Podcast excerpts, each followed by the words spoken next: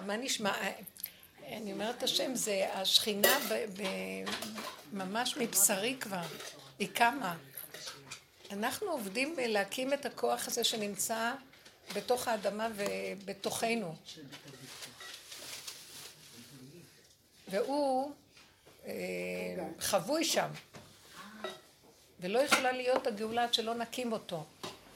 וכל הדורות שעבדו ברמה של הקו והתורה והדת הגבוהה, הכל היה נכון, אבל לקראת הסוף זה חייב לזוז ולתת לאסתר לעשות את העבודה בסוף. מרדכי לא נכנס, הוא עומד בחוץ. אין. עכשיו המלכות קמה וכל התמיכה של כל צריך להיות רק למלכות. זה לא מתאים עכשיו שום דבר אחר, רק זה. וזה נראה כאילו, אני מרגישה כל כך חזק בתוך הנפש משהו, שהפנים שלו, הוא סובב לנו, אז הוא סובב לנו את הפנים לתוך עצמנו, ממש כדוגמת הקרובים. שני הקרובים מסתכלים אחד על השני. אני ממש מרגישה שאני עם עצמי, זה לא עצמיות של עץ הדעת, ומה שהיה פעם, אני. זה משהו, זה מהות כזאת שמסתכלת ומדברת עם עצמה. והדיבור הזה, זה לא היא עם השכל שלה, זה משהו שמדבר. הכל יוצא מבין הקרובים. זה ממש, אני חשה, אני מבינה, מה זה פשוט? זה לא הבן אדם מדבר מהמוח שלו, העצמיות של עץ הדעת, אני, והדמיונות שמשהו חושב שזהו. זה הבשר מדבר את הצורך שלו המדויק, ואי אפשר לו אחרת. ומה שיוצא לי עכשיו זה, דבר זה קצת לא רגילה לזה, ואני יודעת שזה לא אני לא מדברת על עצמי, זה כאילו המהלך הבא, וזה קורה לכולנו. זה, אם אני אומרת משהו, זה חייב להיות וזהו. לא יכול להיות אחרת. אם אני מבקשת ממישהו תעשה משהו, הוא חייב לעשות. זאת אומרת, לא שאני עריצה עליו. זאת אומרת, אם הדיבור יצא, זה צריך להיות. ואם יש התנגדות,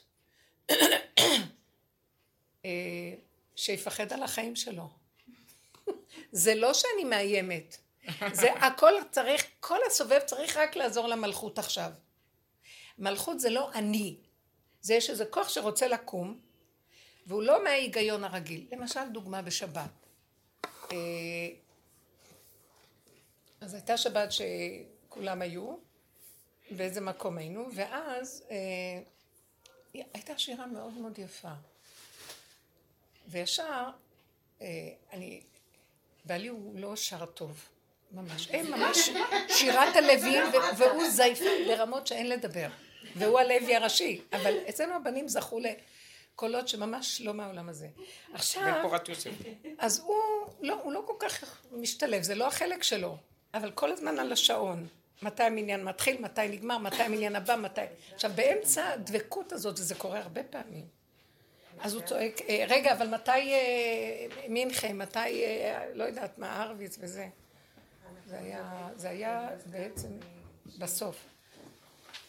ואז אני, עכשיו, זה מפסיק להם את השירה, כי הם מאוד מכבדים אותו, מפסיק להם את השירה.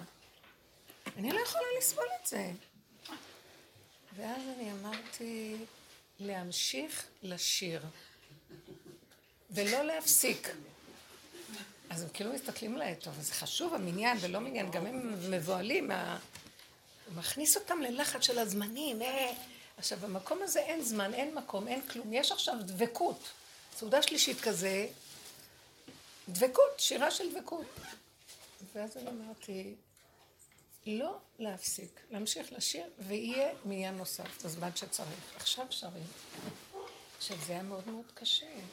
אז בעלי אמר, אבל זה קשור למחלקה שלי, כאילו המניינים. ליד כולם. כן. וואו. אז אמרתי, עכשיו שרים, וזה קשור למחלקה שלי. וואו. זהו. לא מפסיקים באמצע הדבקות ודואגים לשעון. זה לא מתאים, בכלל לא. תקשיבו, זה כמו, הרגשתי כמו משתה אסתר, הזמנתי אותם, הוא גם המוזמן. עכשיו, אני מנהלת פה את העסק, מה? נכון שצריך להתפלל, אבל יש עוד אפשרויות, זה לא שאני סותרת לכם את האפשרות של התפילה, למה דווקא עכשיו באמצע השיר? על זה הייתה התנגדות. אז הם שתקו והמשיכו. ואחר כך היה מניעה, והכל היה בסדר. אבל כאילו נקודות דקות שאני, סליחה, אני לא אעשה כזה דבר, ועוד ליד כולם, כולם יושבים. ולא היה אכפת לי מאף אחד, ולא היה אכפת לי מכלום. אכפת לי, זה לא, אני לא מסדרת לכם אותי עכשיו, מה שקורה לי, ואין לי שליטה על זה גם. וזה נקודות שחייבות להיות כי ככה. עכשיו, חזרנו והבנות חיכו איזה חצי שעה לנו, איך הוא ראה לי שיעור מוצא שבת, אז זה מאוחר. אז הוא אומר לי, אז בוא נוריד את הדברים. היו חפצים, אז אמרתי לו, אני הסתכלתי אליו, אמרתי לו, יש לי, עכשיו הבנות חכות כבר חצי שעה, אני לא אעכב אותם להוריד דברים. אז הוא אמר, אם כולם יבואו ויעזרו, אמרתי, לא, יש עכשיו שיעור ואצלי זה כבר מאוחר מאוד, אי אפשר. נכנסתי והתיישבתי והוא היה המום. תמיד אני עוזרת לו, שנינו מביאים בחזרה את הדברים. כבר זקן. לא, אני מסתכלת ואני רואה, זה לא רגיל לי. אני בדרך כלל לא עושה הכל לבד. ואז אמרתי, לא, לא, לא, יש לי עכשיו שיעור והבנות מחכות. והייתה מישהי שאמרה לי, היא שמעה ככה בצד קצת והיא אמרה לי, את רוצה שאני אעזור לך? אמרתי לה, לא, לא, לא, יש לנו עכשיו שיעור. והתיישבתי, וזה היה לא רגיל. עכשיו, אחרי רגע, הוא קרא לי, אז קמתי, אז אמרתי לו, כמו שאני תמיד נתתי לך להקפיד על הדף היומי שלך, שזה על רגע, והכל זז מהמקום הזה, עכשיו זה השיעור שלנו. זה לא יהיה עכשיו, אתה רוצה תשאיר באותו, אחר כך ניקח, אתה רוצה תוריד, אבל זה לא הזמן עכשיו. דברים כאלה שאני לא הייתי אומרת, הייתי אומרת לבנות, דור נעזור, נוריד, לא. אבל זה לא אני הרגשתי שזה לא בא לי מהמוח, כי המוח שלי היה מתחשב, והיה אומר לא נורא, כאילו משהו רוצה להגיד לו, לתת ערך למקום של המלכות. ערך, נקודה, והיא מדויקת, היא יודעת מה, ותכבד נקודה, אל תשאל שאלות. זה, אני לא מדברת עליו ועליי, אני מדברת על האינטראקציה בין שני הכוחות האלה שעכשיו, כאילו ככה וזהו. היא אומרת לו, לך תעשה כך אסתר, לך תעשה כך וכך, לך כנוס את היהודים, תעשה, אם תת לא ראה מה לעשות. יש משהו שצריך להבין, יש משהו שבמלכות שקם. עכשיו, אני רואה את זה, אם אני אבטר, השם אומר לי, בגדת בנקודה שאני יכול לקום דרכך.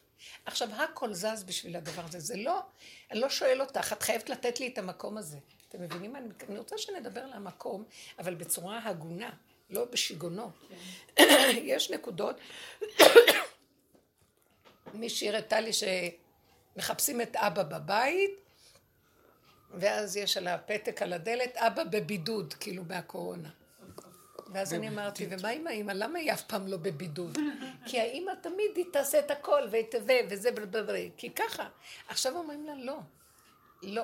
עכשיו את עמדי, וזה משהו אחר, זה לא בגלל שזה היא.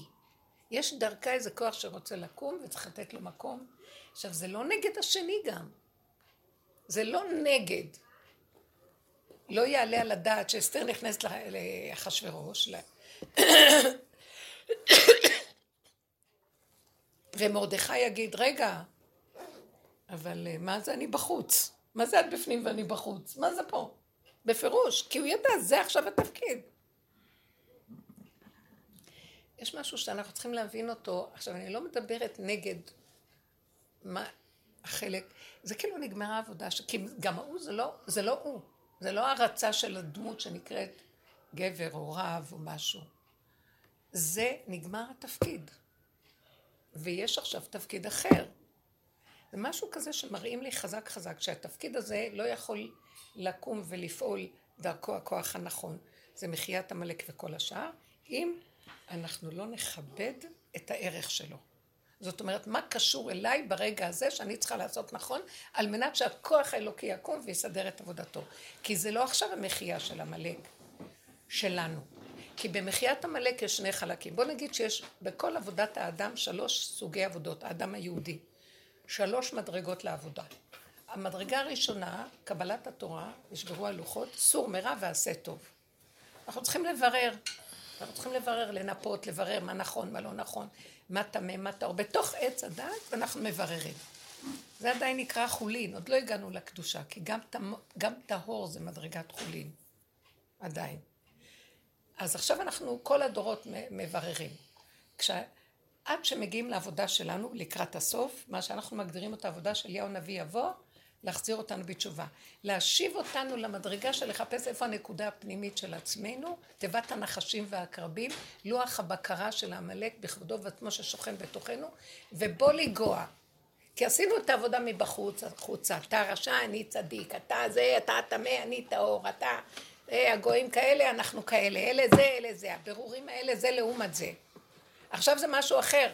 אחרי כל הזה לעומת זה, ושהעולם נהיה חיובי, עדיין מלא רוע ושקר, הוא מנה מוסתר ומאוד מאוד מאוד יפייף בחיובי, הוא מאוד מאוד יפה. זה כבר מגיע ממש מוזר, אתם רואים את העולם איך הוא נראה. זה לעומת זה. איך נראה העולם זה לעומת זה? בוא ניקח להבדיל אלפי אלפי הבדלות. את הצדיקים הרבנים, בוא נגיד, והחכמים של התורה, להבדיל אלפי הבדלות מהמשפטנים וכל המדרגות שיושבים בבגץ וכל ה... בוא נגיד, אם אני אקח איזה השאלה מזה לזה. אלה התייפייפו להם, בוא ניקח את השמאל הזה, יושב ומתייפייף בנאורות ובדעתנות ושלטון הפקידים שהשתלט על העם בקיצור, ואומרים להם תשתקו, אנחנו יודעים יותר טוב מכם, תנו לנו, אנחנו ננהיג אתכם, אנחנו השבט הלבן היפה ואנחנו מסודרים. להבדל אלפי הבדלות, תמיד צריך להיות כוח דומה בעולם, שזה הכוח של הרבנות והכוח של הדעת תורה וכל, אבל שימו לב, זה באותו יחס עולה. אלה מתייפפים והולכים, וגם אלה מתייפפים והולכים. אמנם זה בתורה, כי זה לעומת זה. כי כבר יש איזה שלב שזה כבר יותר מדי גלש. זאת אומרת, באיזשהו מקום יש יותר מדי דעתנות, ויותר מדי שלטון של איזה כוח שהדעת שולט ומרגיש, אבל אני יודע. יש איזו תחושה מאוד קשה שגם בתוך כל ממסד הרבני יש איזה פחד לאזרח, ליהודי הפשוט. צריך לשאול את הרב, להגיד לרב, לזה לרב, הרב יודע, ולא, אין טיפת עידוד לחפש את נקודת האמת הפרטית של האדם הפרטי ולעודד אותה, העם הפשוט. עכשיו, זה ככה כל הדורות, זה בסדר. אבל כשאני רואה כמה אלה כבר מגילים והם כבר גלשו ממקומם, עד כדי כך שזה כבר... היפייפות והנערות כל כך גדולה ובפנים, אבל האמת איננה. אני גם רואה את זה ממה שאני רואה, שיש הרבה דעת ועליונות, אבל האמת נהדרת. סליחה, אני רואה את זה. אני רואה, ויש בנים תלמידי חכמים, מדהימים, אבל אני רואה שהם לא נוגעים בנקודת האמת. אין להם, האמת שלהם, זה תמיד למעלה. כי במייסה שאני מסתכלת, הם בחרדה כלכלית נוראית, הם מאוד מבועלים, החסד שלהם לעצמם, אם אפשר כמה שיותר לתת, זה אפשר לקחת לעצמם. הם לא עושים את זה בכוונה, זה התרבות של הדעתנות של הישיבות, הביאה אותם לזה. הם לא מעורבים במה שנעשה כאן בכלל. וגם באיזשהו מקום, אז פתאום עכשיו הגמל נהיו ארץ ישראל, אני לא באה להגיד, אנחנו כאילו... בעד הציונות, בעד ארץ ישראל, היהודים החרדים, ממתי אליהם עניין של ציונות וארץ ישראל בכלל. אבל עכשיו, בשביל הכל, אז באיזשהו מקום אני אומרת, זה כבר, זה יפה, אבל זה לא אמיתי. זה נכון, אבל זה לא אמיתי. למדרגה. ואז אני אומרת, אז לא זה וגם לא זה עכשיו. שקט. שקט. עכשיו, נכנסו אלה עוד לפני שאומרים שקט פה, כבר קבוצות עובדות, כבר כמה וכמה, ביסוד דוד המלך, שנכנס בינתיים שאלה רבים ורוצים להרוג אחד את השני, אלה נכנסו לתוך חושך, לתיבת הנחשים והקרבים, ועובדים ביסוד של המציאות הזאת ממש למות, להרוג, לתפוס איפה כאן המנגנון, מה שאנחנו עבדנו עם עצמנו. וזה כבר לא מתאים בכלל כל הסיפור הזה. אני אמרתי לכם, אני סתם מספרת לכם, כי אני רואה איפה נקודות האמת דרך המציאות. אפילו שאומרים דברי תורה, אני נעצרת ואני אומרת, אבל זה לא אמת. למה הדבר תורה ושל מצטטים, אורח חיים, מצטטים אנשים גדולים, אין לי... השגה עליהם. אבל זה שמצטט מרגיש שלפחות הוא אומר את מה שהם, וזה לפחות, הוא בדרגתם לפחות, והוא אומר את זה כאילו, אז אני שואלת, רגע, מאיפה אתה יודע? מה זאת אומרת? כתוב פה, זה אורח חיים. אבל אתה יודע מה שאתה אומר, כמו שאורח חיים ידע כשהוא אמר? לא, זה אורח חיים אומר. אז למה אבל אתה מתנהג לפחות כתה איזה אורח חיים אחד? לידו. יש קרינה של הרבה ישות וחוזק מההבנה והידיעה כאילו אני כבר שם. וזה משהו כאן לא בסדר. זה בסדר שאדם ירגיש שהוא חזק, אבל תרד לבור שלך ומשם מבשרך תדבר. לא שאתה, כל העולם משרת אותך ואתה אומר אני יודע. ועל זה יש איזה כיתרוג. נגמר הדבר הזה. עכשיו, איך נגמר? אלה שירדו בחושך, במצוקה, באפלה, זה דוד המלך עד שאול תחתיות. נגמרו להם החיים בעצם. תודעת עץ הדת והישות שלה, שנקרא לנו פה חיים. איזה חיים אלה? זה חיי שקר. והם מסכימים למות. יש להם ברירה, גם סחבו אותם בכוח. אבל היום לא הייתי חוזרת אחורה, ואני אומרת, טוב לי, כי הונאתי למעלה, מה תרוקך? כי שמה אתה משתחרר מכל השקר הזה שאתה רואה בחוץ. לא רוצה כבר את הספרייה ואת הדת המפולספת. נקודת דת נכונה אחת שיושבת בבשר, שווה את הכל. אז האמת הזאת, יש בה דת, אבל היא בתוך מי בשרי. היא לא דת של... יש בספר איוב, פרקי י"ב, י"ג, י"ד. אם אנחנו קוראים אותם, קחו גם את פירוש המלבין, זה פשוט מדהים. כאילו אנחנו נמצאים בתקופה הזאת. והוא יושב, באים החברים שלו, אלדד השוחי ונעמן הצופתי, לא יודעת מה, ומתחילים להגיד לו, איך אתה מדבר על השם, איך אתה זה, מה אתה אומר ככה, תראה כמה הוא היטיב לך, כמה הוא עשה לך, כמה זה, והם מתחילים לתת לו מוסר. ואז הוא אומר להם, תשתקו, אתם מדברים מהדמיונות המיופייפים שלכם. אתם כולכם חנופה ואין באמת. אני נגעו בבשר ואני יודע מה אני מדבר. וכשאני מתחצף מול השם, חוץ מכלפי שמיה, אז אני לא במקום שלכם. כי אני אומר להשם, אם אתה נתת את הבחירה, ואתה חונק וחותך אותי לחתיכי חתיכות, ואם יכאב לי ואני אגיד, איי, אז זה לא מה שבראת בעולמך, יש לי רשות לדבר ולהגיד, כואב לי. מה אתם באים ונותנים לי מוסר במילים אחרות? וככה אתם, ואז הוא כותב שם, זה מאוד מדהים, זה פירוש שלהם על כל מה שקורה, כל הפוליטיקות וכל הזה מושתתים על היסודות האלה. מה אתם מתייפיפים לכם כלפי מעלה? אתם עברתם את המוות ואת האיסורים של איפה נוגעים בבן אדם עד שנגמרים לו החיים, ואז הוא יוצא עם צעקת אמת. ושם הוא צועק דבר, אתם אומרים, זה לא יפה מה שאתם עושים, אסור להגיד ככה. אז האמת עכשיו מתחילה להתגלות, והיא באה מפשוטי העם שדרכו עליהם כל השנים, ואין להם חיים, והכל כל כך קשה, ופשוטי העם וכל היסוד הזה זה הנוקבה, זה העם, מלשון, השכינה נמצאת שם, העם עם השכינה, וזה המקום שעכשיו מתחיל לקום ולדבר. עכשיו צריך לתת לו תקומה, והכל צריך לזוז מפניו, כי בלי הכלי הזה, כשהוא קם, לא יכולה לבוא הגאולה. כי מה שעשו גדולי תורה והחכמים וכל אלה, זה השושבינים של הקודש הבריחו, בחינת הקו והזכר. הם כבר גמרו את העבודה, הם מוכנים עם המלך, הם מוכנים עם החתן. והקלה איפה? וזה העבודה שאנחנו עושים, זה הבחינה הזו. ואז המקום הזה הוא דורש שנהיה נאמנים לו. אז עכשיו אני מסובבת את הפנים ואני מאוד מחוברת עם הנקודה. אני אגיד לכם, לא נותנים לי אפשרות אחרת. כי יוצאים לי דברים שבחיים לא הייתי מעיזה להגיד, כי זה לא... אני אוהבת לרצות, אני אוהבת הרמוניה ושיש שלום. אני לא אוהבת, יוצאים לי דברים ש... ריליגיסלי קורקט, זה לא... איך זה נקרא? כאילו כמו שאומרים פה, פוליטיקלי. כן, זה כאילו, זה לא קורקט, זה לא בדיוק... זה בכלל לא שואלים אותי, מה שעומד ומדבר את הנקודה שלו ושלום. אז תמיד אצלנו... תמיד נתתי את האפשרות, אם יש איזה משהו, זה אומר את דעתו, זה דעתו, זה דעתו, בכל מיני דברים שצריכים להחליט בהם כולם. מתי ניסה, איך נעשה, איך זה, איך זה.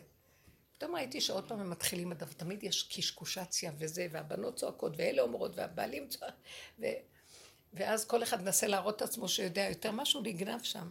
אז אני פתאום, אחד הבנים גם, לא יודעת, פתאום שתקתי את כולם ואמרתי, רק רגע, לא צריך להתווכח, אני אגיד לכם מה צריך לעשות. אני לא רגילה לכזה, אבל זה יוצא לי לבד. זה לא שאני משתלטת. זה, די, תשתקו כבר עם החרטות שלכם. תנו לי, יש כאן נקודה אחת קטנה ברורה, והיא תהיה, זהו, שלום. מדויקת קטנה, מתוך הכלום שלי. הכל שלכם, כל המרחבים, תעשו מה שאתם רוצים, תלמוד תורה, תעשו... כשזה מגיע לאיזו נקודה, ופעם נתתי לכולם כדי להרגיש שכולם ביחד, וגם היה שקר של ריצוי. נקודות קטנות, דקות, וזה. עכשיו אני רוצה שנדבר על הדוגמאות האלה בחיי היומיום שלנו. עם ילדים, או כל מיני דבר. עכשיו, זה לא נראה טוב מבחינה מסוימת, אבל קולטים את האמת, ומשהו קולט את האמת ומשתתק. סיפרה לי איזה מישהי, שתמיד יש ויכוחים. עם הילדים, יש לה ילדים גדולים, ויש ויכוחים. היא מורה למחול אירובי כזה. עכשיו, ותמיד יש ויכוחים וצעקות, וזה אומר ככה, וזה אומר ככה, וזה אומר ככה. אז עכשיו היא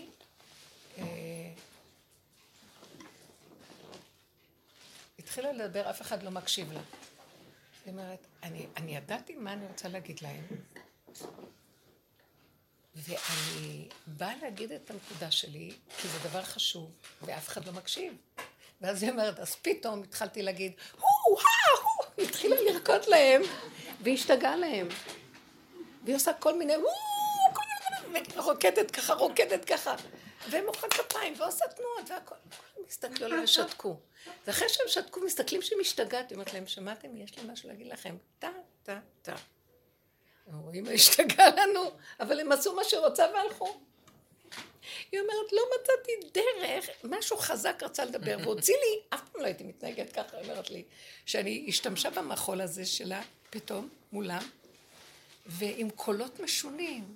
היא אומרת, היא עשתה כמו קולות של איזה, כמו שהיא במחול האירובי, יש שם את המוזיקות האלה, וזה התחילה להשתולל עליהם ככה. והם הסתכלו עליה, היו נדהמים. ואז רק ככה היא קיבצה את התשומת לב שלהם, ואמרה להם את מה שרצתה להגיד. ועכשיו היא אמרת להם, לכו, תעשו מה שאמרתי. וזה מעניין. כל כך הצחיקה אותנו, היא עשתה קולות כאלה שכולם התגלגלו, ממש התגלגלו. אני רק רוצה להמחיש שכבר אין את היפייפות של להיראות טוב, כי אין בכלל עולם, הפנים שלנו מול עצמנו, הקרובים מדברים בקודש הקודשים, בנקודה הפנימית של האדם, שאין שום דבר חוץ מזה, תבואי בזמן, מה את חושבת לך? שכל המקום הזה של מאחד לאחד, וזהו. ועכשיו זה המיקוד הכי גדול שיש. נכנסים. עכשיו, אני התחלתי להגיד על מחיית המלך. המחייה, קודם כל יש מלחמת, אנחנו אומרים, זכור את אשר עשה לך המלך, אשר קרח בדרך בצאתך מצרים, אז יש המלך. הוא התלבש עלינו, כי היינו באיזה רפיון ואיזה ייאוש. שם הוא התלבש. והיה בהניח לך, שמכל אוהביך סביב, בארץ שנותן לך שמנחלה לרשתה, תמחה את זרח המלך. זאת אומרת, שיש קודם מלחמה קודמת, מלחמת כיבוש, 7 העמים, מלחמת יהושע וכיבוש הארץ. זה מלחמה שאדם עושה עם עבודתו, סור מרע, עשה טוב, לברר את כל העניין הזה של 7 המידות בתוך מציאות האדם, כנגד 7 העמים. והיה בהניח לך, אתה כבר חיובי, אתה יפה, אתה מסודר, אתה כבר יודע מה נכון, מה לא, אתה דוס, הכל בסדר, מונח טוב. אז הוא אומר, תמחה את זה. אז עכשיו תיכנס ליסוד העבודה, תיכנס לחורים ולסדקים, תיבת הפנדורה, הנחשים והקרבים שבתוכך, שזה עבודה של רב אושר. זו עבודה שלא של רב אושר, זה של דוד המלך, והוא הביא אותה, זה גם לא של רב אושר, זה ממש, הראו לי, זה שייך, יש בית מדרש לעבודה הזאת, בבית תפתא דרקיה, יש כזאת עבודה. רב אושר היה אומר, אנשים שלא מכירים עובדים בזה, וכולנו ביחד. אז הוא אומר, דוד המלך מלמד אותו. ואז הוא מדבר את הדרך. הוא עובד עם עצמו, ואז שם נעשה את המחייה. מה עשינו? הסתכלנו שזה לא השני, זה אני. המראה והמקל זה העולם, והסיבות מובילות שאני צריכה להסתכל על עצמי, וזה שעה של שחיטה, זה שחיטה מה שעברנו. והשם לא ליקק אותנו בדבש, הוריד אותנו למקומות של הכי ביזיונות. כל העולם רוכב עלינו, מוצץ לנו את המיץ, אנחנו מפרנסים ומסדרים את כולם, וכולם אומרים, מזלזלים, מי אתם בכלל? השתגעתם, אתם לא ברמה, אתם כמו בהמות. מה, מי אתם בכלל? אלה שנכנסים בדרך הזאת, והכל בלנו, סופגים, זה לא נורמלי הביזיון. אי אפשר לחיות עם הביזיון בכלל. עד שמגיעים למקום ממש מדרגל, אני אמרתי, לא יודע, הגעתי עד למקום שאני גולם, אין לי כבר כוחות, עלו כל הניצוצות של הקדושה דרך קורבנות, שחיתות, מעלים את הטוב, החלקים הטובים, ונשארתי טיפשה אבלה, לא יודעת כלום כבר. לא מסוגלת לפתוח ספר, מה קרה? כל הספרים היו שגורים על פי, עם זיכרון, אני קוראת דף, אני מצלמת אותו. איך? נעלם השכל, נעלם הזיכרון.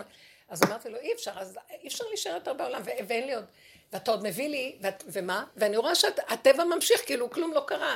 הוא קצת גם נחלש. אבל עוד פעם הוא קם עליי, ואין לי כוח אליו. ואז אמרתי, אני לא יכולה יותר. אין לי כוח על השיפוטיות שלו עליי, אין לי כוח על החשבונאות והמריבה שהוא עושה איתי, אין לי כוח מול השני, אין לי כוח מול העולם, העולם לא ייגמר. תוכנת העולם מתה, אני לא יכולה לסבול אותה. לא יכולה, אין לי כוח אליה. והיא ממשיכה. אז כאילו הוא אומר לי, צובבי את הפנים אליי, ועכשיו זה הזמן שלי, השם ילחם לכם ואתם תחישון. מחיית המלך מספר 2 שייכת לבורא עולם ולא לנו. זה פרשת כי תצא שאתה צריך למחות. פרשת בשלח, השם כותב בסוף הפרשה, אומר למשה, כתוב זאת בספר זיכרון ושים באוזני ישוע, כי המחה את זכר המלך מתחת השמיים, מלחמה להשם בהמלך מדור דור. השם ימחה, השם ילחם לכם ואתם תחישון. אז אני אמרתי, זה ממש כמו מעמד קריאת ים סוף, זה כבר לא דבר שבן אדם יכול לעשות משהו. המים מקדימה, הים המצרים מאחורה, ואין לנו שום כוח, גם לצעוק אומר לנו, אל תצעקו, אז שהוא יבוא ויסדר את הכל, אין לי כוח לכלום. ועכשיו אני רואה איך הוא יצא, אומר לי ככה, את צריכה להיות כמו גולם, אסור לך בכלל לחשוב ולדעת, ואני דרכך יוצא, את רוצה שאני אצא דרכך? ואני אלחם עם העמלק שנמצא מסביב? זה לא הבני אדם, זה נקודת עמלק בתוך כל אחד ואחד. אז תהי גולם, מה זה גולם? הוא אמר לו, דבר על בני ישראל ויסעו. הוא לא אומר לו, הנה הים תיסע לתוך הים. הוא אומר לו, דבר על בני ישראל ויסעו. איזה בן אדם עם שכל רואה ים ויסע לתוך הים? הוא צריך להיות גולם, כמו תינוק שלא יודע שיש עוד בור ועוד רגע נופלים. ככה הוא צריך להיות. אז הבינו את התפיסה שאני מדברת עליה. אין שכל. בשביל זה הוא לקח את הזיכרון, את השכל, את הכל. אם אני רגע מרימה את הראש ורואה מה קורה, ומתחילה בצורה אנליטית לחשוב, הלך עליי. ושם השם מוציא את הדיבור ואומר, אין מניין, יש שירה, אין זה, יש זה, לא מרימים, עכשיו יש שיעור. זה לא יכול להיות שזה יהיה אני. הוא נותן כבוד למלכות, הוא מקים את עצמו, את השכינה. זה מהלך מדהים עכשיו. אז אבל אנחנו צריכים לספק משהו, שהפנים יהיו מופנות לעצמנו, אני פועלת מתוך איזו יצריות לא ברורה, שאני תמיד, זה לא יפה לצאת איתה. החשבון לא נותן שזה יצא, היא יוצאת. הוא אומר לי, שם אני יוצא עכשיו.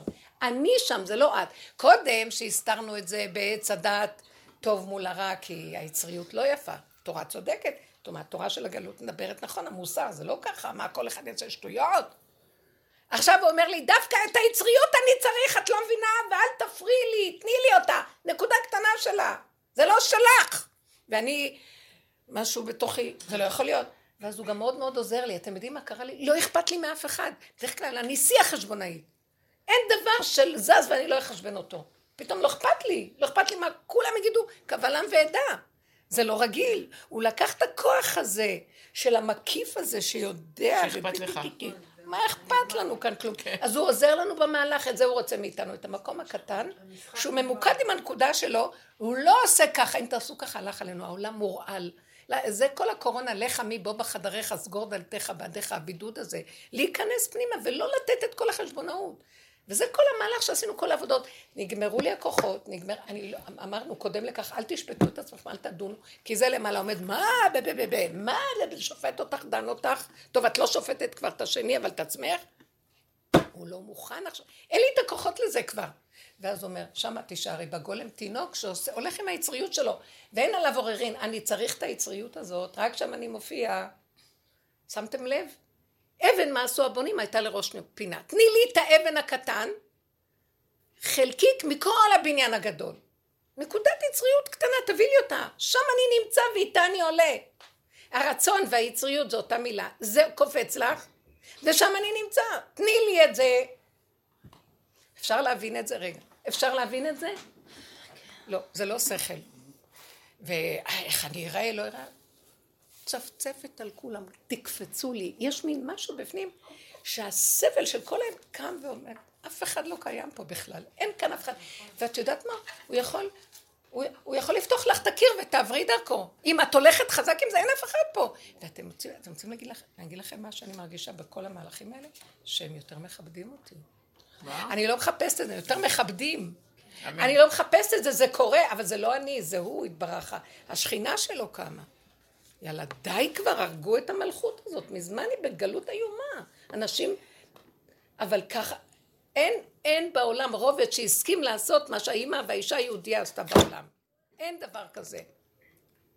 מה להסכים לחיות חיים כאלה? לתת את כל החיים בשביל לגדל את התורה, בשביל לתת לה זכר, ברמה הנכונה כאילו, והכל. אבל לא אכפת לי, ראיתי את זה גם כערך והכל. פתאום הוא מורקן לי את כל הערך הזה, לא שעשיתי, חבל שעשיתי את זה, לא חבל, הכל היה במקום, עכשיו לא. עכשיו יש ערך אחר, אתם לא מבינים? זה השעה הקריטית של השם רוצה לבוא ולמחות את הכל ולהתגלות. הוא אומר, תנו לי את המקום הזה, אני צריך את הכיסא שאתם נותנים לי, תנו לי את הגולם הזה שאין בו שכל רגיל, חשבונאות. כל הצורה שלנו עם הילדים, וזה אמר לי, והילדים מרגיזים, אז עכשיו שאני רואה את זאת עם מה שיעשה, אני מסתכלת עליהם, אני אימא, הרבה ילדים בבית, זה 8 משהו, היא מסרה את נפשה, היא נותנת להם, כולם לומדים, כולם זה, כולם... עכשיו היא באה להגיד להם משהו, מישהו מריש שם יד, הכל, האישה צריכה לעשות, היא גם סוחבת, גם תעשה, גם תבשל, גם... בסדר, במשך השנים היא עבדה עם הנקודות לפרק, היא מאוד בדרך. ואז היא הגיעה למקום שהיא רוצה להגיד להם איזה משהו, מי יקשיב בכלל? היא עובדת עם עצמה בשקט, אבל מי? פתאום יש איזה קול ש... אז היא אמרה, לא מצאתי דרך יותר רק להשתגע מולם. ולא היה אכפת לי. היא התחילה לעשות קולות משונים, והיא השמיעה לנו אתמול את הקולות, כולנו התגלגלנו, כמו חיה, כל הקולות כאלה, ורוקדת להם, ועושה להם, מה שהיא לא אף פעם עושה את זה מול הילדים, יש לה קורסים כאלה, אבל היא לא עושה את זה מול הילדים. מסתכלים עליהם. ואחרי זה היא מסתכלת עליהם, כאילו לא היה כלום, ואומרת, עכשיו אני אגיד לכם מה שרציתי, כי יש כאן שקט. טק, טק, טק, טק, טק, יאללה, תעשו עכשיו כולכם. כן. רציתי לתת איזו דוגמה ולראות אם אני... בכל רם. לראות אם אני הבנתי נכון. אז בעלי מאוד אוהב קהל ביום שישי בערב, שיהיו אנשים שנוכל להגיד להם דיבורי תורה, ולהסביר ולהגיד, הוא נכנס לנאומים שלו ואין להם התחלה ואין להם סוף. אז במקרה ביום שישי הזה, אז היו בחורים לא בני יהודים מארצות הברית והם לומדים כאן, אז לפעמים שבתות הם באים אלינו. אז הם באו ועוד באו, ואז הוא התחיל, ואני אוהבת קצת להגיש מהר, כי זה מתחמם מדי על הפלטה, ואני רוצה שיהיה תזמון נכון של האוכל, וזה, הוא עושה לי ככה שבישבי, חכה קצת, ואני מפחדת ששם זה נשרף לי משהו. בקיצור, אז הוא התחיל להגיד להם דברים, והם לא כל כך יודעים טוב עברית, הם אמריקאים. וראיתי שהם... והם אומרים, במילים אחרות, מתי תביא את האוכל כבר? והם רעבים. והוא ממשיך, והוא יודע אנגלית, אבל יותר נוח לא לעבור לעברית. הוא מבית הספר הזה, ואני רואה שאלה כבר ירוקים. אז אי אפשר להגיד לו כלום, כי הוא מאוד יעלב. אז קמתי מהשולחן, וככה בשקט אמרתי, הם לא מבינים מה שאתה אומר. אז הוא אמר לי, ואת מבינה? אמרתי לו, גם לא. והלכתי להביא את האוכל. אז הוא אמר, אם ככה, אז בוא נשיר. חמוד, הוא לא נעלם. אז הם התחילו לשיר, ואחר כך חשבתי לשאול אותו אם הוא נעלם. יאללה, מה את חושבת? לא. עכשיו אני אקום. אין אחר כך. נגמר אחר כך, יש את אותו... זה הגולם, אין לו אחר כך. אחר כך זה כבר המוח קפץ, הוא כבר התרחב, הוא משקיף מלמעלה ואומר, לא בסדר, העלבת יהודי ליד כולם עתיד. לך לישון עד יום ראשון. אמרתי לכם, עכשיו כבר השיפוטיות והביקורת לא עובדים. לא, זה גוף העמלק עכשיו. אז בסוף שרו והיה נחמד, ואכלו וככה, והם נהנו מאוד. ואז בסעודה שלישית הוא דווקא בחר להגיד משהו יותר ברור, והיה ממש מאוד מעניין על הקרשים העצים, איפה היו להם עצי שיטים ועצי ארז, והייתה שם האורחת, אחת האורחות הייתה... עכשיו עדיין בהצדיות שלך, אז תנו לנו לאכול. אחר כך, אחת האורחות היא ארכיטקטית, אז הוא הסביר שהעצים היו מאוד כבדים, אז יש דיון בגמרא אם הם היו חלולים או הם היו ככה, מביא דברים מאוד מאוד מעניינים, וזה הם הבינו, וזה היה נהדר, ובזה נגמרה השבת. ואכלתם בערך לפחות. אכלו, הכולו נשאר. לא סיפורים, מה? לא סיפורים, עיקרון. עיקרון, את מגיעה לשבת לאנשים שלא מוכנים לשמוע את הדעה שלה. אז לא צריך. שנייה. את הגעת אליהם, תאכלי אוכל. עכשיו, הם מספרים, אבל הם משפרצים את הדעות שלהם בלי סוף. זה בית שלה. דבר קטן, הם אומרים... הם מדברים, את יודעת, לא חשוב. זה דבר כזה דתי שמאלני, יש חיה כזאת. אז הבן אדם אומר, היא אומרת, אני מעבירה סיורים ביד ושם, ובכל סיור אני מספרת שבטרזינשטט לימדו את היהודים למדו ערבית, כי הם הבינו שכשנגיע לארץ נעשה שלום עם הערבים. אז אמרתי לה שאני, אז פשוט יצא לי מהפה, לא? אני יודעת שאסור לדבר. אז אני אומרת, כן, זה גם טוב בשביל להיזהר מהם. קיבלתי פטיש על הראש, 2 טון על הראש, שכל השבת לא הייתי בן אדם. חזרתי הביתה, לא זכרתי אפילו על מה הייתה המריבה. אז מה עכשיו, מי השם לך? שנייה, אני רוצה להבין, למקום כזה הולכים לשבת? אני באמת רוצה להבין. עם האוכל טעים. איש אל יצא ממקור ביום השבת. תרנה שם לא? שמעת מה שהיא אמרה? מה אמרה? עם האוכל טעים לכי. רק האוכל. אבל אני לא אוכל. חייב מאוד, חייב. יש לך תשובות. אני בפורים בזה, אני מנסה לראות איפה בפורים יהיה לי אוכל הכי טוב. היא חושבת עכשיו איפה היא תוכל לאכול בפורים סעודה טובה. מי שעושה טוב אני אבוא. אני הכי אוהבת בחתונות את ה... יש שולחן של עניים, סעודת עניים. הם הכי באים עוד לפני הכל. מביאים תיקים גדולים, יושבים, אוכלים עוד לפני כלום. ומכל טוב והכל ממלאים את התיקים ועוד לפני החופה קמים ואומרים מזל טוב, מזל טוב, אחי. הכי כיף. זה דברים שרציתי להיות לבד, יבואו עד אליי. די, תרגיל. זה המוח שלך סוחב אותך יותר מדי, הם לא קיימים, הם לא קיימים. תאכלי, תשתתני ושלום, מה אכפת לך? להיות ירוקה בגלל המחקה כל השבוע. תודה רבה שמזמינים אותך. זה לא היה החלטה. די, די. זה דעתנות, אל תעשי רצינות, זה מפריע, הרצינות הזאת מדי מדי. יאללה, שיגידו מה אכפת לי מערבים, מה אכפת לי מאף אחד. כך שנאכל טוב ונשתה טוב ונחיה חיים טובים. תני לה שאני מתקלת. הדעתנות גומרת על הבן אדם. אז יש להם דעות שמאלניות, ולי יש ימניות. אז הימנים מול השמאלנים מת, הרגו אחד את השני גם. אז את לא יכולה להגיד שמה, אז תקבלי את זה, את לא יכולה להגיד שמה, אז שמה אין מקום לדעות שלה. אני קבעתי לעצמי, כשאני מגיעה שם, אני קובעת לעצמי. יאללה, הלאה, הלאה. טוב, הלאה. כן, מה את אומרת? נעמי, זה לא המקום אותי. זה לא המקום. הוויכוח ביניהם. כן, זה לא המקום. אחר כך. מה את אומרת? כזאתי שפעם וכמה זמן שמים אותי ואני אמורה לעשות כמו מיון כזה, מישהו צריך סב הגנה, מישהו צריך סב הגנה. עכשיו, הפועל יוצא של זה, שאם מישהי אתמול הייתה בדיון, אני צריכה להגיע לדיון שלה במעמד שני הצדדים. אוקיי, עכשיו, אם מישהי מעבירה לי דיון, עכשיו זה משהו שאני פחות אוהבת, כי זה סגנון אחר. את לא מתמצאת בתיקים כל כך, לא? לא, אני יכולה להתמצא, אבל אני לא מסכימה לדרך. כאילו, אני עובדת בצורה מאוד מסוימת. ונתקלתי עם אותה עורכת דין כמה פעמים שהעבירה לי תיק לא בדוק טוב, לא, כאילו ממש אחר, ואני ממש התעצבנתי. עכשיו טוב, בפעם הראשונה התעצבנתי וזה גם היה זה, אבל רבנית אמרה שזה היה בסדר, אבל בפעם... רגע, את יכולה שאני אעצור באמצע ואשאל אותך למה התעצבנת? כי זה לא היה לפי השיטה... כי הבדיקה המשפטית הייתה לא נכונה, אני לא הייתי מגישה לאמצע. מה שקורה זה, יש תגמול כספי למי שמגיש. זאת אומרת, את לא הסכמת למהלך של התיק, למה את צריכה להמשיך אותו? זה חלק מהעבודה שלך? זה בעמדה הזאת, זה כאילו, את הולכת לדיונים דחופים שפתאום נכנסים. עכשיו, אם זה אחראים קובעים, בסדר, אני מסכימה על הדרך שלהם. היא ספציפית, אותה עורכת דין שעושה את זה, אני מרגישה שזה משהו שבא מתגמול כספי כנראה או משהו, אני לא יודעת. הבדיקה המשפטית לא מקובלת עליי, כאילו היא לא הייתה נכונה, על גבול הרשלני. עכשיו, אני נמצאת בתווך הזה, עכשיו, בדרך הזאת אתה לא יכול שפתאום מכתיבים. יפה, אני קולטת, כן. אז בפעם הראשונה הייתי במקום הזה, והיה לי דיון שלא אהבתי, והרבנית אמרה לי, תקשיבי, את אמרת את האמת, וזה בסדר. עכשיו מצאתי את עצמי, היה עוד פעם אחת, שבדיוק עוד פעם אותה עורכת דין, כל פעם יש לי איתה חיכוך, ואני מבינה שזה כבר עבודה שלי, זה כבר לא משהו בבקרים. ואת חייבת לקחת את התיקים שלה? אז לא, אז היה לי עוד פעם אחת, ובאותו יום היה לי 2 דיונים שהפילו לי, אמרתי לה, אולי תתחיל את היום הזה. אמרתי לעצמי, אני גמרתי כבר לסבול, אבל אם אתה רוצה להביא לי כסף, תביא כפרה, בלי מתיחות ובלי עצבים. אז הבאתי לה, היא לקחה, היא אין לה בעיה.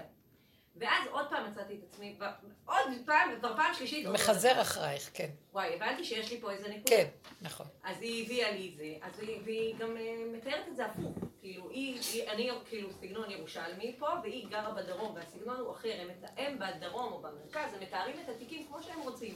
זאת אומרת, הם כותבים לשופט, הוא עשה לה ככה וזה, והיא לא כותבת מה היא עשתה. בירושלים את כותבת את הכל, היא כותבת את המידע האמיתי, כי זה סגנון אחר. תלמוד ירושלמי הוא... זה סגנון אחר, זה סגנון אמיתי יותר, אין מה לעשות, גם במשפטים זה סגנון כזה. אז זה הסיפור, ופתאום עוד פעם היא אמרה, הוא עשה לה כך וכך. קיצור, מתאים, בסדר, אם זה המצב וזה זה, בסדר. יאללה, קראתי את התיק, חשכו העיניי, צמחו לי קוצים בגוף.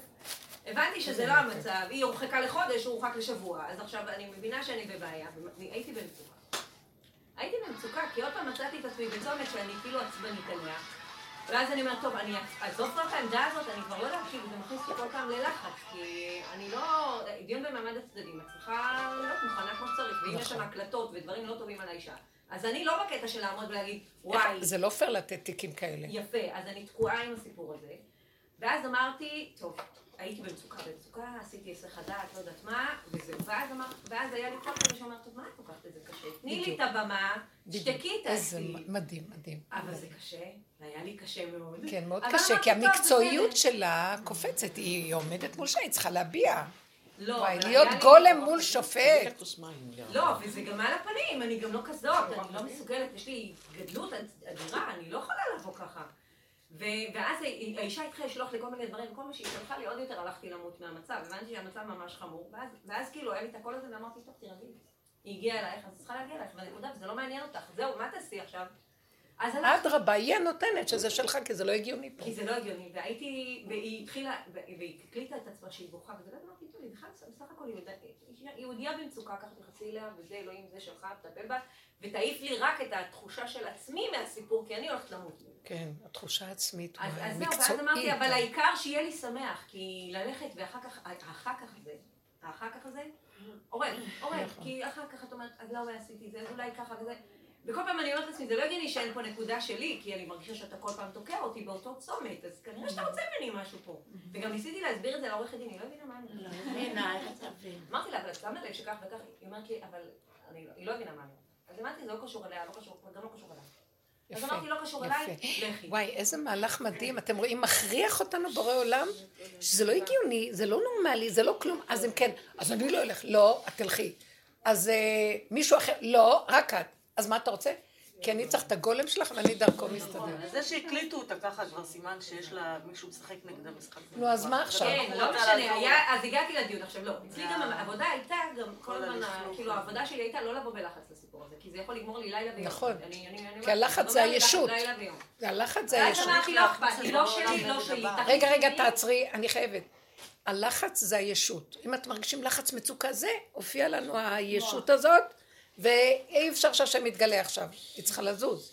אז היא אומרת, עם לחץ אני לא הולכת, נפלא. לא, וגם אמרתי לעצמי, אז למה את הולכת? כאילו, את צריכה, זה עמדה שהיא מאוד נחשבת, וכאילו, אנשים מאוד רוצים את הדבר הזה. ואני לא יודעת למה שמו אותי בכלל, לא הבנתי איך את הסרט הזה.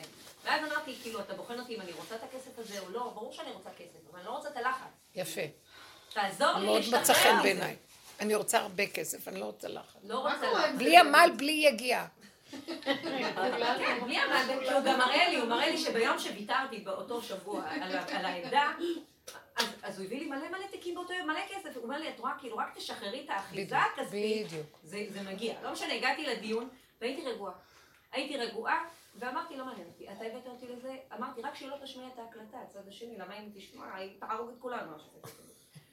אז איך שהגענו, אז האישה אומרת, אני רוצה להשמיע את ההקלטה, עורכת החלטה שלי. אז היא אומרת לה, לא, אני לא רוצה לשמוע, שזה גם היה הנפט של עצמו. אני רוצה שתסכימו, זה קיצור רגיעה לתיק. מי אמרה את זה? השופטת. הייתה מאוד חמודה, מאוד מתוקה. איזה יופי, תודה רבה. ואז נגמר הדיון, שזה היה ממש מתוק, יחסית מתוק. איזה יופי. והיא גמרה את הדיון, אמרת, אני רוצה להודות לך מאוד גברתי. היא אמרה לי...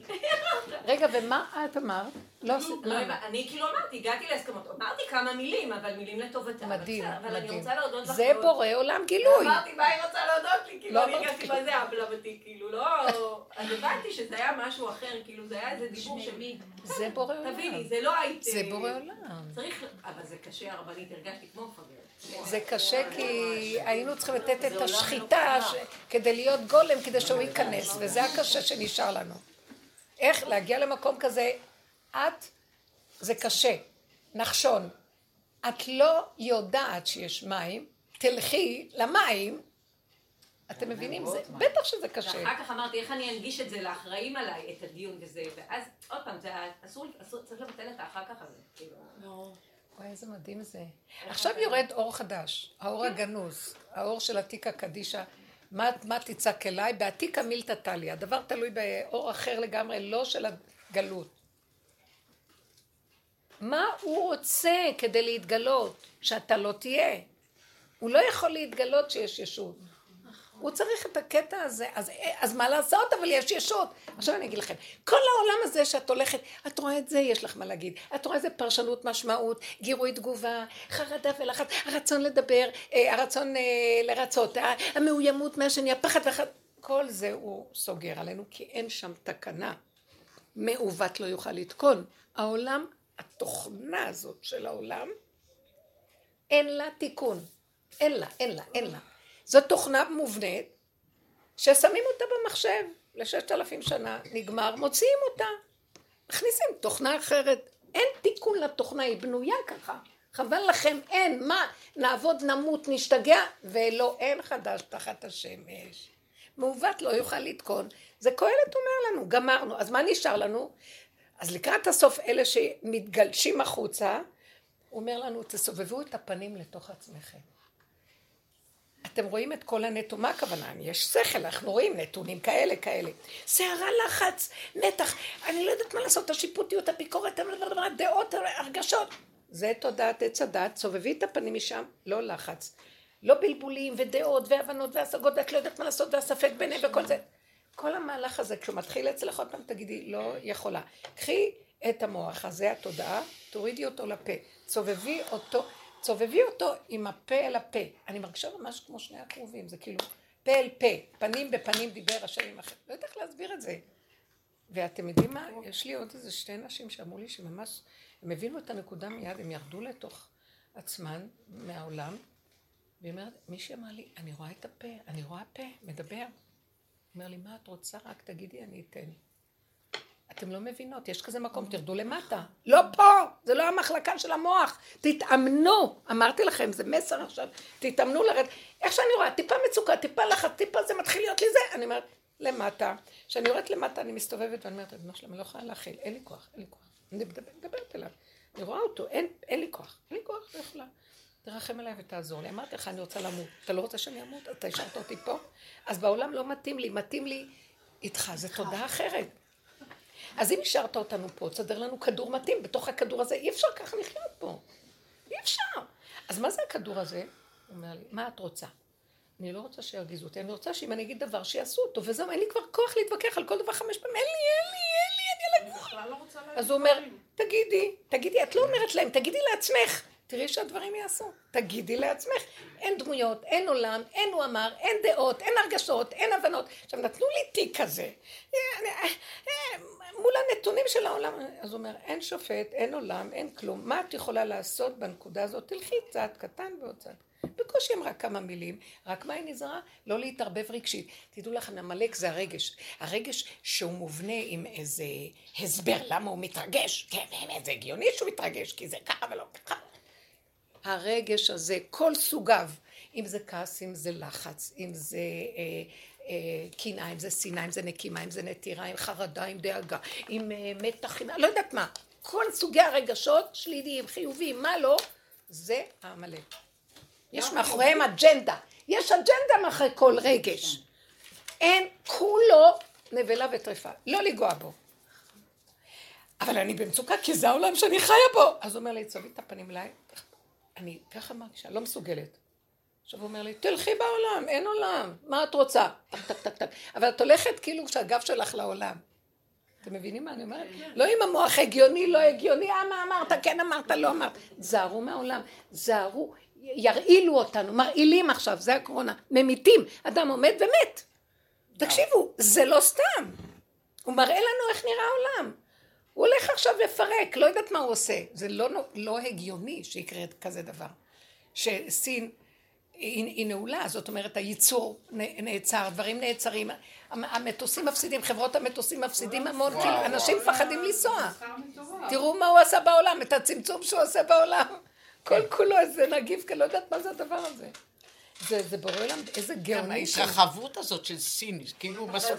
כל העולם זה סין היום. שעוזילו את כל הדברים, שהיום אתה לא יכול לייצר שום דבר שהם לא מביאים בשקל, כאילו עשו הכל זול, והכל יקר. לא, אבל הקטע שהכל יש, זה לא באמת ש... לא חסר כלום, העולם מפוצץ מחומרים, מספיק כבר להשפוצץ המיליארדים האלה של החומרים, זה הורג את הבני אדם. לגמרי. כמה אפשר לקנות, זה מגעיל. רוצים ליהנות מאותו בגד קצת זמן? לא, הבגד השני כבר קורץ לך, ואז זה עושה לך, די, זה משוגע. מה אכפת לך איך את נראית, אבל את קונה בגלל שיראו, זה תת-הכרתי כבר. בן אדם רוצה שיהיה לו חם ונעים, כן, יש לו איזה נקודת מלכות בתוכו, אבל הכל קטן באמת, תראו איך זה גדל, זה כבר לא נורמלי, ואדם קלו בתוך זה שבוי מסכן, והוא עובד לחינם ולרי, כי הוא צריך את כל השגונות של המוח להגשים עם החומרים שהוא קונה, מי צריך את כל זה גם? המילים כמו משוגעים, על מה ולמה, על דמיונות במוח, אז הכל מתחיל להצטמצם, להתקטן, תחיו טוב, תרגעו, תהנו, פשוט. לא חסר דבר בבית המלך, ותדעו לכם, זה מפתח השפע, שהפנים נמצאים בפנים, ואת אומרת, מה את רוצה הוא נותן? בגלל שאין לך, אתה מחליט, כן, לכי תגידי, עד מחר תתפללי, כאילו מישהו מקשיב לך, זה לא החשבונאות הזאת בכלל, זה משהו חדש עכשיו, משהו, ממש, אין שם ספק, הוא נופל כל החרדה הקיומית, בגלל שהגולם אין לו זמן ואין לו מקום, יש לו רק משהו צריך הרגע, והרגע לא יחסר לו דבר. וזה מפתח השפע. כי ברגע שאת מטילה ספק במה שאת צריכה ומחשבנת חשבונות, אז הכל כבר...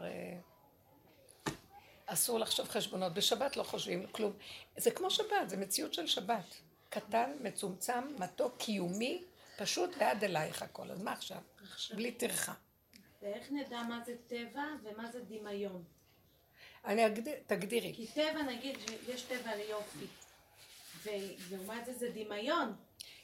קודם כל הממדים של דבר. אני אסביר אולי קצת שברור. הטבע שאת מדברת, הבריאה. אז יש מה שנקרא בריאה.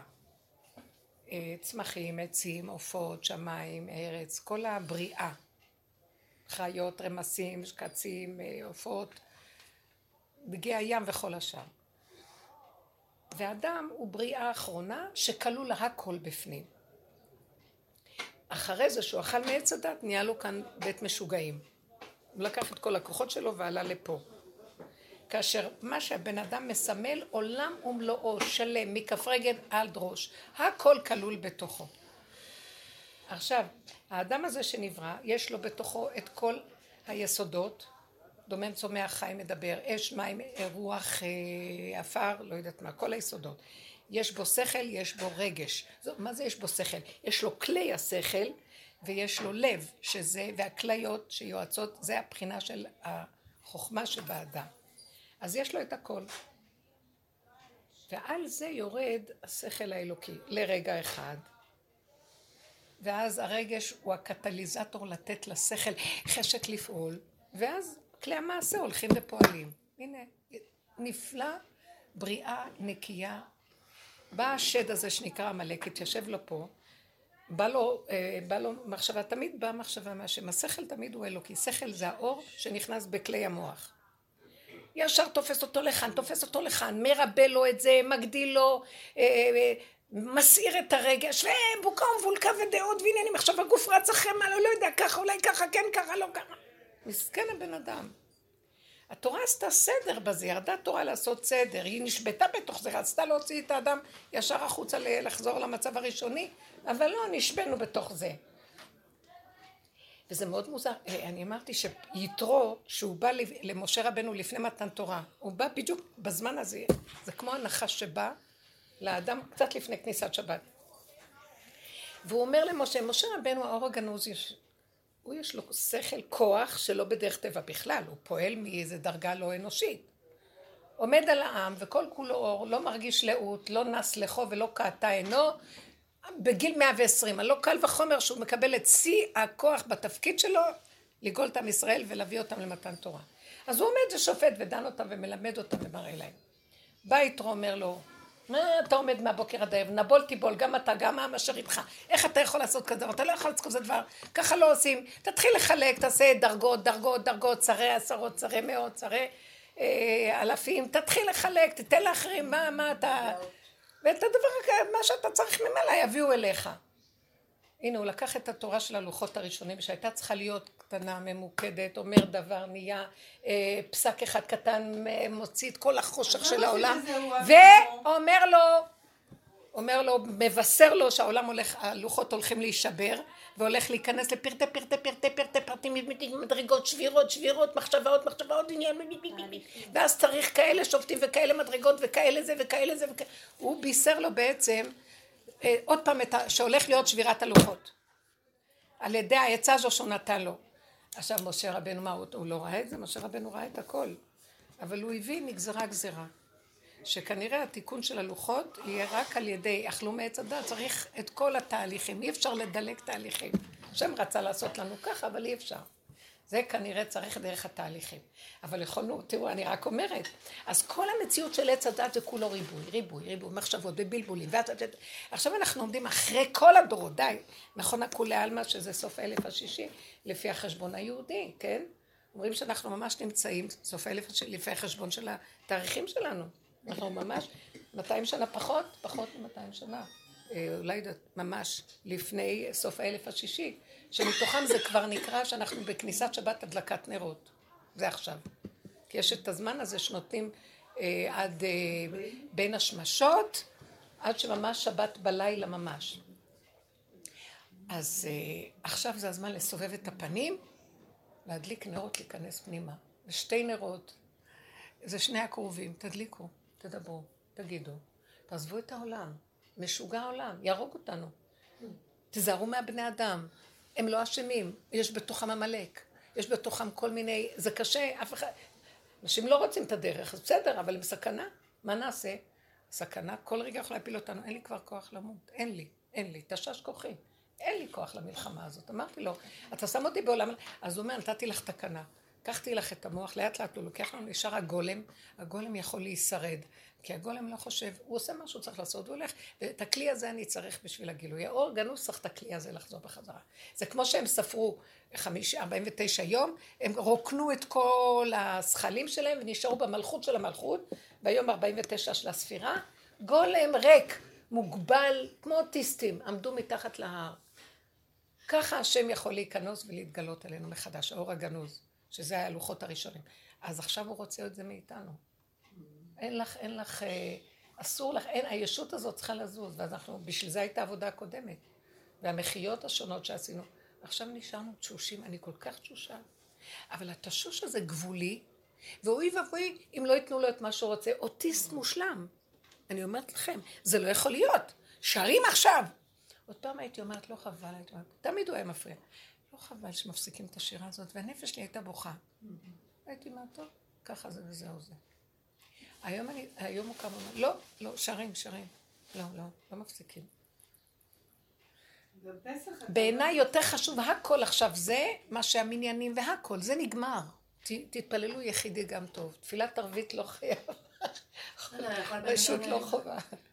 יכול בן אדם להגיד לך גם השירה, זה בשבילך, כי זה הגבוליות שלך. לא, אבל עכשיו אני העיקר, עכשיו זה משתה אסתר. והיא מזמינה, והיא עושה, אני הזמנתי אותם לשבת, אני טרחתי, אני סידרתי את השבת, עכשיו אתם עורכים שלי ואני קובעת, גם הם התחילו לריב על איזה דבר, לא לריב להתווכח, זה אומר מה הדעה שלו, מה זה, ואני אמרתי רגע, הדעה רק שלי עכשיו, באמת לא אמרתי את זה במילה הזאת, אמרתי רגע אני אחליט, אתם לא מבינים, זו אמת הכי פשוטה, למה להסתיר אותה כל בשביל הנאורות של העולם להתחשב? אז מה שאמרת שהטבע הוא רק לרגע, לא לספר לי סיפורים. אז הטבע האמיתי זה התכונות הפשוטות של האדם. עכשיו, מה עשינו? עץ הדת לקח, מה הוא עושה? יש לו כאן ערפל של רעיונות, השכלות, הבנות והשגות. הוא מפולסף, הוא יושב על 50 עצמה, מסועף, סעפים סנטי. מלא השתעפות, המלך מאוד מסועף.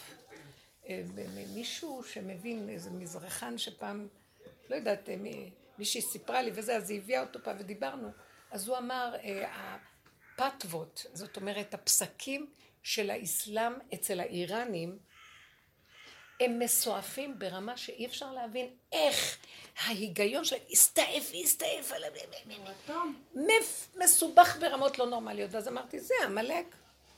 אם כל האסלאם יכול להיות יותר פשוט, וזה אצלהם, זה הכי מסובך. זה אצלם קרס, זה שיא הסיוף. זה לא נורמלי, הם נקראים ארנים, מלשון איראנים, מלשון הארי, גזע הארי, לקחו את זה. כן. אז באיזשהו מקום אני אומרת, עכשיו, הפשטות קיימת, לא, צריך להסתעב.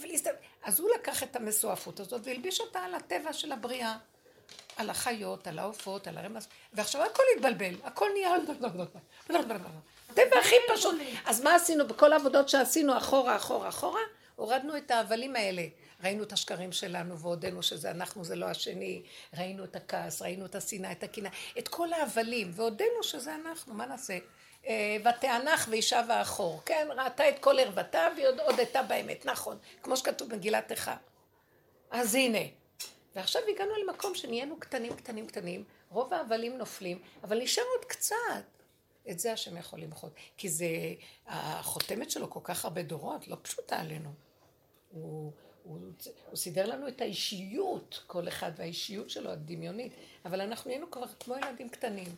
עכשיו שהילד הקטן יוצא, ילד הקטן, כולם מקשיבים לו, יש לו משהו אמיתי פשוט, בצרכים הפשוטים שלו, וכל הנאורות שלהם נעצרת בשביל הרגע הפשוט הזה. שם מתגלה השם, עכשיו האור החדש. אז זה נקרא, את מבינה, הטבע, שאת רואה את הגבוליות שלך באיזה דבר, אל תהססי, אל תחשבני. את לא יוצאת נגדם, את יוצאת, הגולם עושה את מה שהוא צריך, הבנתם? את לא נגדם, את בעד נקודתך, יש הבדל כאן, את לא רבה עם אף אחד גם, אין לי כוח להתווכח, אני אומרת וזהו. ואיך, זה משהו חזק, הוא אומר, עכשיו בדרך כלל הייתי קצת מסתכלת, לא נעים, מה נראה לך, לא כן, עכשיו הוא אומר והולך, כמו המלכות, אומרת והולכת, היא אומרת והולכת, היא לא חושבת, זה לא יפה, תחשבי, זה תרבות של התייפיפות וליקוק, לא יפה, לא, היא אומרת, נקודה שלום, לא רוצים לכו. כן. יש לי נורמה קטנה מאתמול, שיתוף, יש לי ילד בן 18.5 שכבר 4 שנים לא שמת לי, רק שהוא חזר מאומן איזה חודש, וכל פעם אני נותנת לו שמירה, הגנה, תעשה, ונותנת לו את כל התיאוריה, את הנאום, לא, את הנאום על הציצית, וזה לא קורה. אתמול הוא יצא להבטח איזה אירוע של סלב גדול, ואני כזה, הוא יצא כבר לאוטו, ממש איך שיצא שבת, אני כזה אומרת, וואי, הלוואי שהוא יוצא עם ציצית. פשוט יצאתי לאוטו, בבקשה, בשבילי, אני כאילו, באיזה קטע של תחנון, אבל זה הילד הקטן שלי. בבקשה, בשבילי, תעשה טובה, תעשה עכשיו, שים ציצית, זה הרגיע אותי. חזרתי הביתה, אחרי דקה הוא מגיע, אומר איפה הציצית.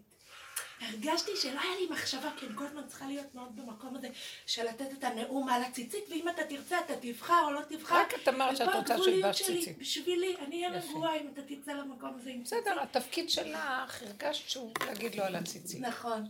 גם הרבה פעמים בעבודה הזאת הגענו למקום שאנחנו גם מומל את מציאותנו, שגם לא אכפת לנו על הדרגה הרוחנית שלו ועל הציצית שלו ועל שום דבר. לא, היה אכפתי על עצמי. אבל היא, אז זה מה שזיהיתי. היא כאילו בערך שלה, היא אומרת, כן, אני... ומה אולי ילדים, לא רק בקטע הרוחני. אני מרגישה שכאילו, יש פעמים שבא לי... כאילו, מה אני אמרה להם? את האמת? לא, את העולם. מה אני אמרה? לא, את האמת. להגיד לעצמך, לא להם. ומה אם אני מתמודדת? רק לעצמך, רק לעצמך, שמתם לב מה קורה פה? רק לעצמי. היא אמרה לעצמה את הציצית, היא הסתכלה בחלון ואמרה לעצמה על הציצית. זה כאילו, תשימו לב. נכנסתי הביתה. אמרתי לא, אבל אחרי שאמרתי הייתי מסוגלת להגיד את לעצמי. בבקשה, תשים ציצית בשבילי. אני יודעת לך לא אכפת, אבל בשבילי תשים את הציצית. נכנסתי הביתה, המשכתי את הדברים, הוא חזר לדעתי, או שהוא נסע קצת. כן, זה לעצמי, דייקתי את עצמי. למעני תעשה. השם אומר, למעני אעשה. משהו כזה, ברובד הפנימי הזה, בלי שאת אומרת, הוא לא שם, אני אוהל מזו, איך הוא מרגיז, אין אחרי. ככה וזהו, אין אחרי. אז תעזרי לי בנקודה. כן. אני יכולה להגיד לו שיש עוד 10 דקות. אני לא נכנס. מה? הרבה שנים פה פעם ראשונה, אני רוצה... עוד 10 דקות. אני רוצה, אני כבר הולך, אני לא מפריע לכם, אל תשימו לב אליי. פשוט רוצה לראות את בית הכנסת. לא, פשוט הערב שבת בלילה, וזה ככה, יש לנו בן שכעת הוא גר אצלנו, ומותק, באמת הוא מותק. הוא בשלב כזה של החיים שהוא צריך להיות בבית שלנו עד שהוא, כן, הוא כבר שנה איתנו. וקר לו, אז הוא שם את התנור 24 שעות. ממש. אז החשבון של החשמל פשוט זה... אז הייתי בשבת בלילה, ממש רק דמיינתי את התנור שפועל, ורבנית, כמעט פשוט בכיתי. אז התחלתי כאילו לקטרג עליו, איך להגיד לו, מה להגיד לו, לא להגיד לו, איך להגיד, למה הוא בבית, לאיפה הגעתי ולא הגעתי. ובסוף ממש הייתי בדיבורים עם השם, ואני אמרתי, אבל באיזה חוסר שפיות אני חיה. כי באמת אתה יכול לתת את הכל. ולהתחיל חשבונות רבים על כסף, על זה, זה לא עלוב. ככה דיברתי איתו. יפה. וזה לא עלוב, אתה לא יכול לתת לו חום. אתה לא יכול לתת לי חום, אתה לא יכול להביא את הפתרון. למה להתחיל את ה... זה נחש, זה נחש את הדיבור הזה. אני אומרת לך, אבל לא ישנתי. לא, ישבתי, ואני רואה את החוסר שפיות, כי זה חוסר שפיות, את מבינה? את שם את הכל כאילו הוא כלום, קר לו, קר לי, אז תסדר את עולמך ותביא אתה מאיפה שאתה בא לך, אבל פשוט הכל בקטן. וזה מה שהוא רוצה עכשיו, הוא אומר, אתם גורמים לעניות של עצמכם, כי אתם מחשבנים ואתם מבועלים ואתם קרובים וזה, תשתחררו, תשלחו, תעשו, בשלב הזה שאנחנו נמצאים פה הוא ייתן. אז רבנית, באמת, אני אומרת לך, הוא נותן את השפיות לראות את הנקודה. כי קודם היינו רק רבים על הכסף, את מבינה מה זה הסיפור הזה? כן, כן. והיום אני אומרת לו, אתה יכול להביא את הכל, ובמתיקות, ואהבה, ותשחרר אותי. בדיוק, אז זה התפילה. אתה מביא את השפע, אז הוא אומר, כן, אבל תתני לי להיכנס.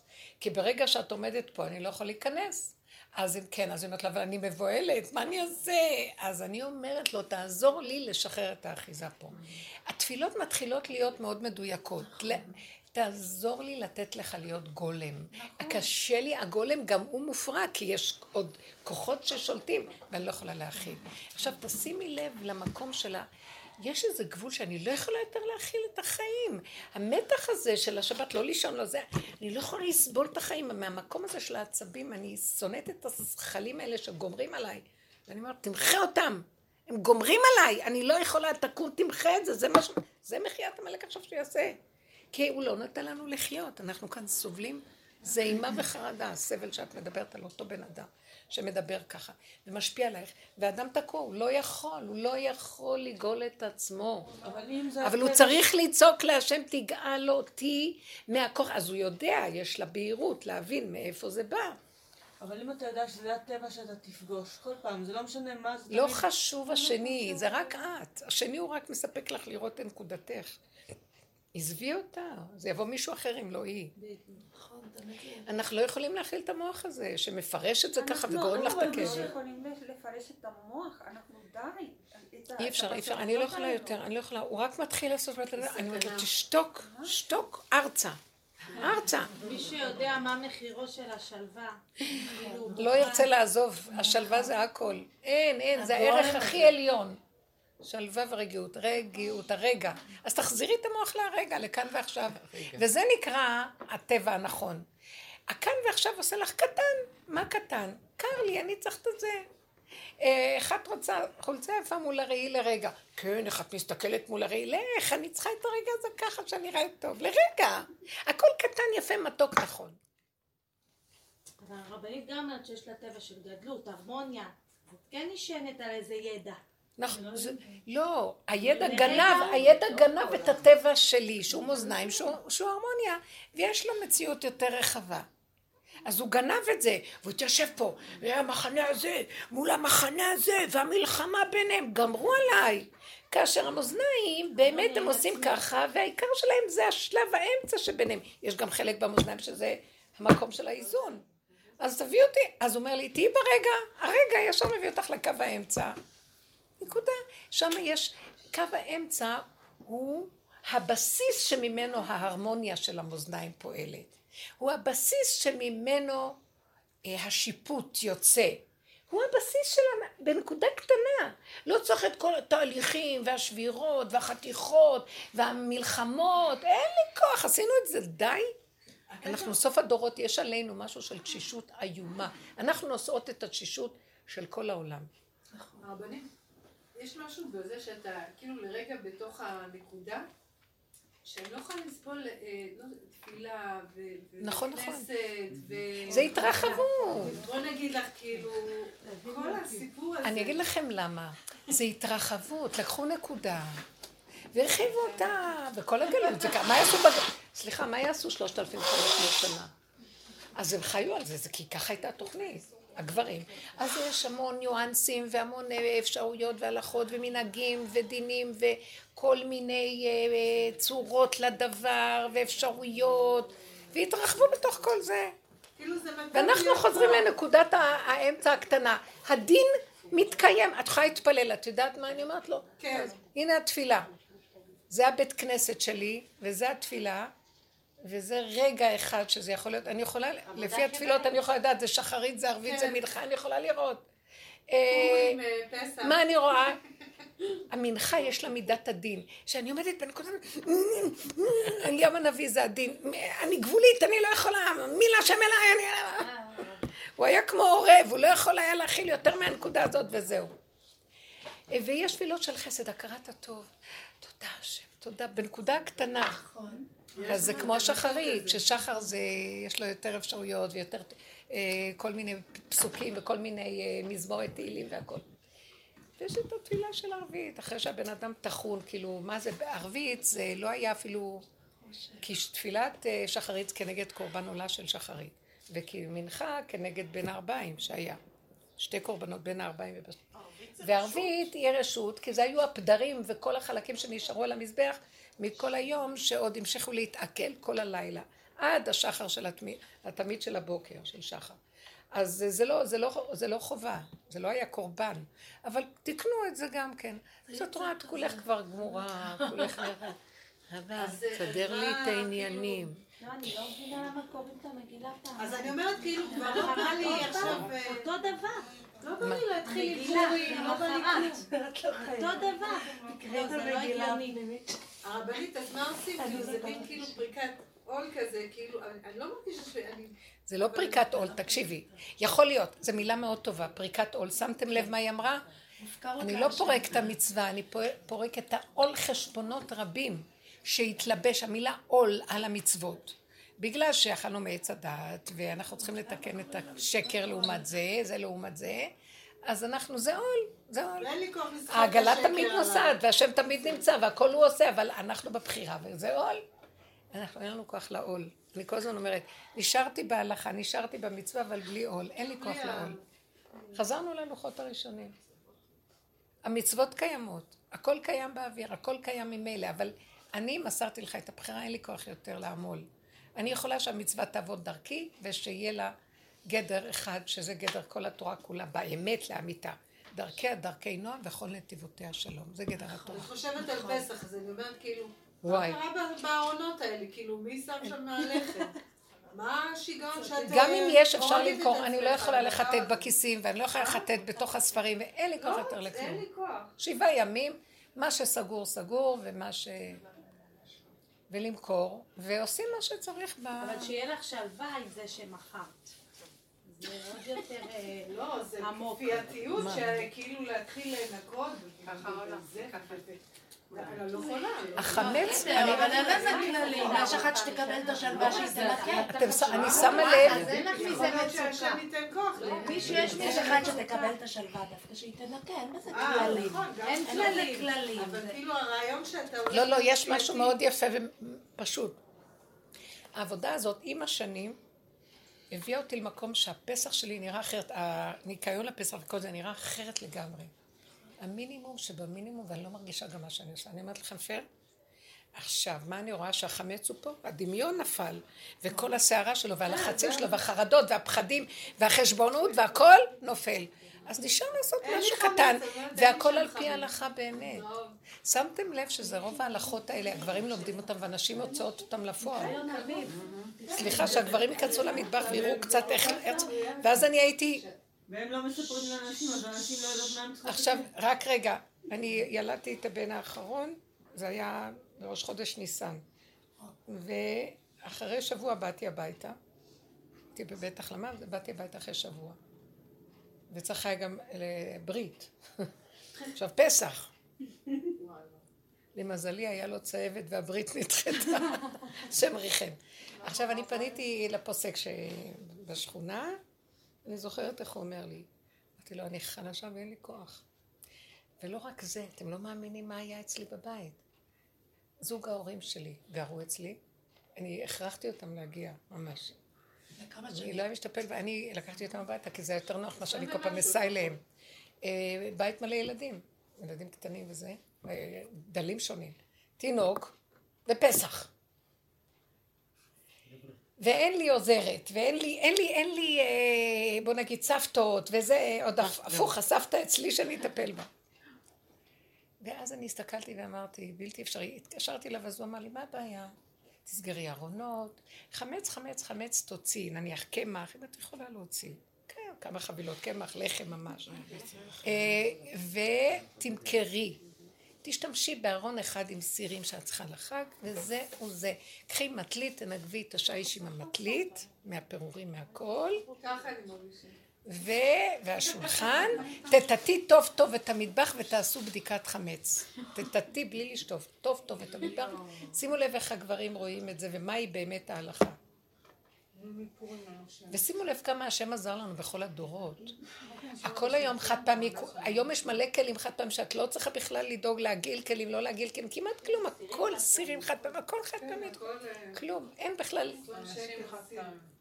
וזה היה פסח הכי יפה שהיה, כאילו הכי קל והכי זה. יש לי כל שנה פסח יפה. מה, מה? כל שנה אצלי פסח מאוד יפה. ככה אני מתנהגת. יפה. אצלי כל שנה פסח. אי אפשר, כן.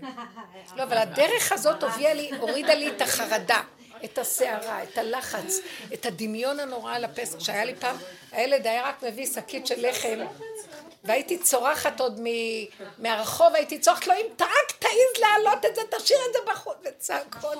הילדים קורבן פסח אוכלים מסכנים מתוך הפחי זבל כבר. לגמרי. רק לא בבית. מה שהולך בשכונות החרדיות לפני פסח. אמרתי לי, כל איזה ניקיון אביב. מואביב. כמו החילונים. חודש לפני, לא נראה לאכול. כל החוב לפני תחוב, סבינה. ובסוכות הולכם. חמודים. יש הרבנית שכל שנה אומרת, מגיע פסח, אין לי כוח לנקות, לקחת את הילדים, יוצאים את הילד. חייבים לנשום את האוויר של האביב. אין לי זה. באמת הזמן יפה. הרבנית פורמן, נקרא. זה הכי יפה.